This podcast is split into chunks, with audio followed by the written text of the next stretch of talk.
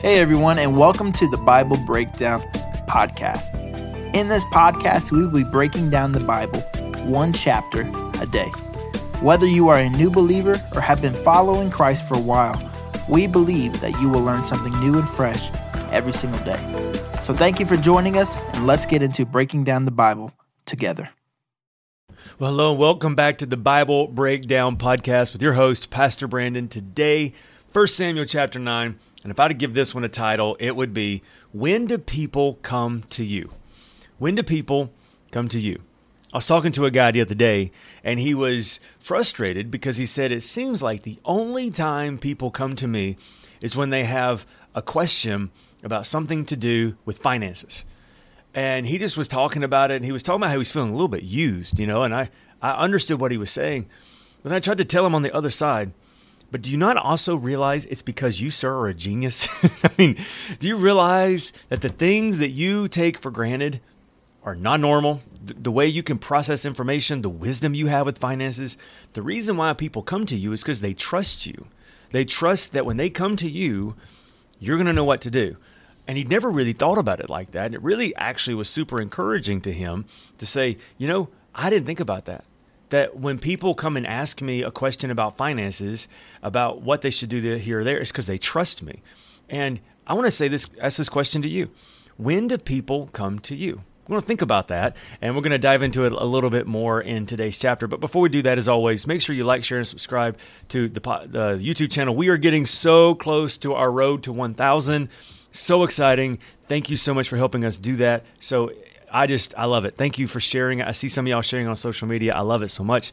If you're listening to the podcast, make sure you are leaving us a five star review. It really does help. And then let's all gather together at the Facebook group Bible Breakdown Discussion. I've had some of you ask me about if you're listening, if you're watching on the YouTube channel, things look a little bit different.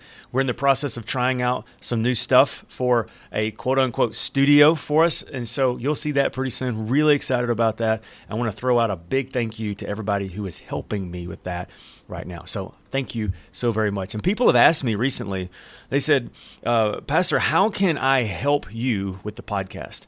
First of all, thank you so much for doing that. I am very thankful that you're willing to do that. Secondly, some of you have asked me about setting up some kind of a Patreon just because you want to financially help. Thank you for that. But I will tell you the number one thing you can do to help us right now is to share this podcast with other people. The goal of this podcast is to create a community of people that just rally around God's word. I can't think of anything more important in the generation we live in right now than to reinvest the power of God's word because when we read God's word, we get to know him more. This is how God has revealed himself to all of us. And so, the very best way you can help us right now is to pray for us and to share this, whatever, YouTube, podcast, however you get this, share it with somebody and just say, hey, I want to hear what your takeaway is from today. Because, man, the more we dig, the more we find. All right, so if you got your Bibles, open them up with me to 1 Samuel chapter 9. We're going to get into this question when do people come to you? It's a very self assessing comment. You know, if you say no one ever comes to me, well, think about it for a moment. What some people ask you questions on occasion about something. What is it? When is it? Where is it? What what is that that God is doing in your life? Because it may help you to understand how God has empowered you to make a difference. And we're going to see that today in the life of Samuel. And it's this amazing story that's going to happen as God starts to reveal who the next king is going to be. And that's important because in the middle of all of these stories, we realize that God is going to have his way.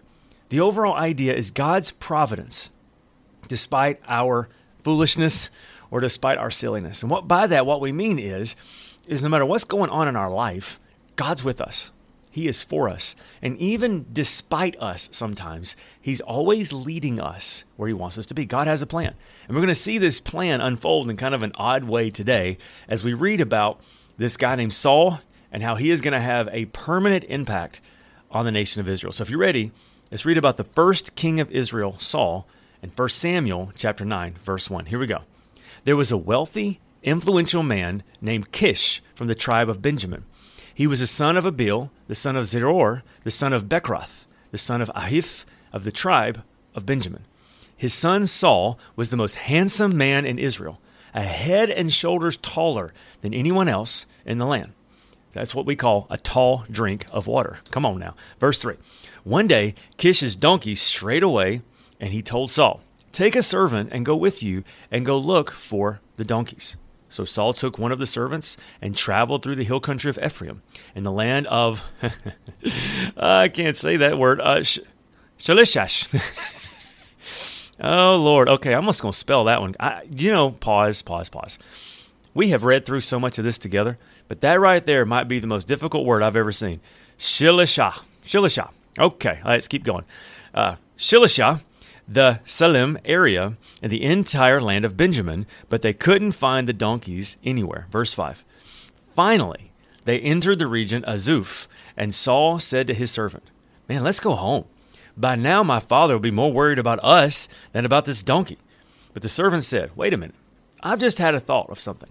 There is a man of God who lives here in this town. He is held in high honor by all the people because everything he says comes true. Let's go find him. Perhaps he can tell us which way to go. But we don't have anything to offer him, Saul replied. Even our food is gone, and we don't have anything to give him. Well, the servant said, I have one small silver piece.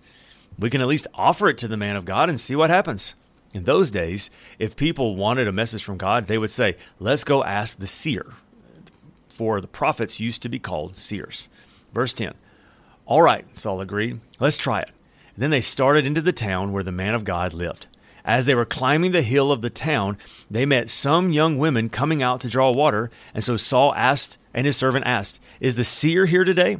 Yes, they replied. Stay right on this road. He is in the town gates. He has just arrived to take part in a public sacrifice up at the place of worship. Hurry and catch him before he goes up to eat. The guests won't begin eating until he arrives to bless the food. Now, by the way, a public sacrifice doesn't mean anything weird or horrible. It's just where they would worship God as a community. So they would sacrifice an animal as an act of worship, and that's what they would do. When I read that, I was like, whoa. But no, it is all about them just worshiping God as a community together, and they would have Samuel kind of officiate that worship of God. Verse 14. So they entered the town, and as they passed through the gates, Samuel was coming out toward them to go up to the place of worship. Now, the Lord had told Samuel the previous day, About this time tomorrow, I will send you a man from the land of Benjamin. Anoint him to be the leader of my people, Israel. He will rescue them from the Philistines, for I have looked down on my people in mercy and have heard their cry. And when Samuel saw Saul, that's kind of hard to say, the Lord said, That's the man I told you about. Get him. no, that's the man I told you about. He will rule my people. Verse 18. Then Saul approached Samuel at the gateway and said, or asked, Can you please tell me where the seer's house is? I am the seer, Samuel replied. Go up to the place of worship ahead of me, and we will eat there together, and in the morning I will tell you what you want to know and send you on your way. And don't worry about those donkeys that were lost three days ago, for they have been found. And I am here to tell you that you and your family are the focus of all of Israel's hopes. Pause. Can you imagine someone saying that to you? That like if you live in the United States of America, I know we have a few people who listen abroad, but if you live in the United States, can you imagine all the hopes of our entire country rests on you? Whoa. It's like just just just settling on you. Verse 21. So Saul replied, But I am only from the tribe of Benjamin, the smallest tribe in Israel, and my family is the least important of all the families of that tribe. Why are you talking like this to me? Then Samuel brought Saul and his servants into the hall and placed them at the head of the table, honoring them above the thirty special guests. Samuel then instructed the cook to bring Saul the finest cut of meat and the piece that had been set aside for the guest of honor. So the cook brought in the meat and placed it before Saul. Go ahead and eat it, he said. I saved it for you even before I invited these others. So Saul ate with Samuel that day. And when they came down from the place of worship and returned to the town, Samuel took Saul up on the roof of the house and prepared a bed for him there. At daybreak the next morning, Samuel called to Saul, Get up, it's time that you were on your way. So Saul got ready, and he and Samuel left the house together. And when they reached the edge of town, Samuel told Saul to send his servant on ahead. And after the servant was gone, Samuel asked, or said, Stay here, for I have received a special message for you from God. Wow. Can you imagine leaving your home just to run a few errands. And while you're there, you find out you're going to be the next president of the United States. Well, I don't know about you. I would say, no, thank you. but in this situation, they needed a leader, and God found the leader. And I think that's amazing. And we're going to find out tomorrow what Saul thinks about this. But I want to pause and go back to Samuel. When they had lost their their donkeys and they were looking for them, I don't know what to do. I don't know what to do. You know what?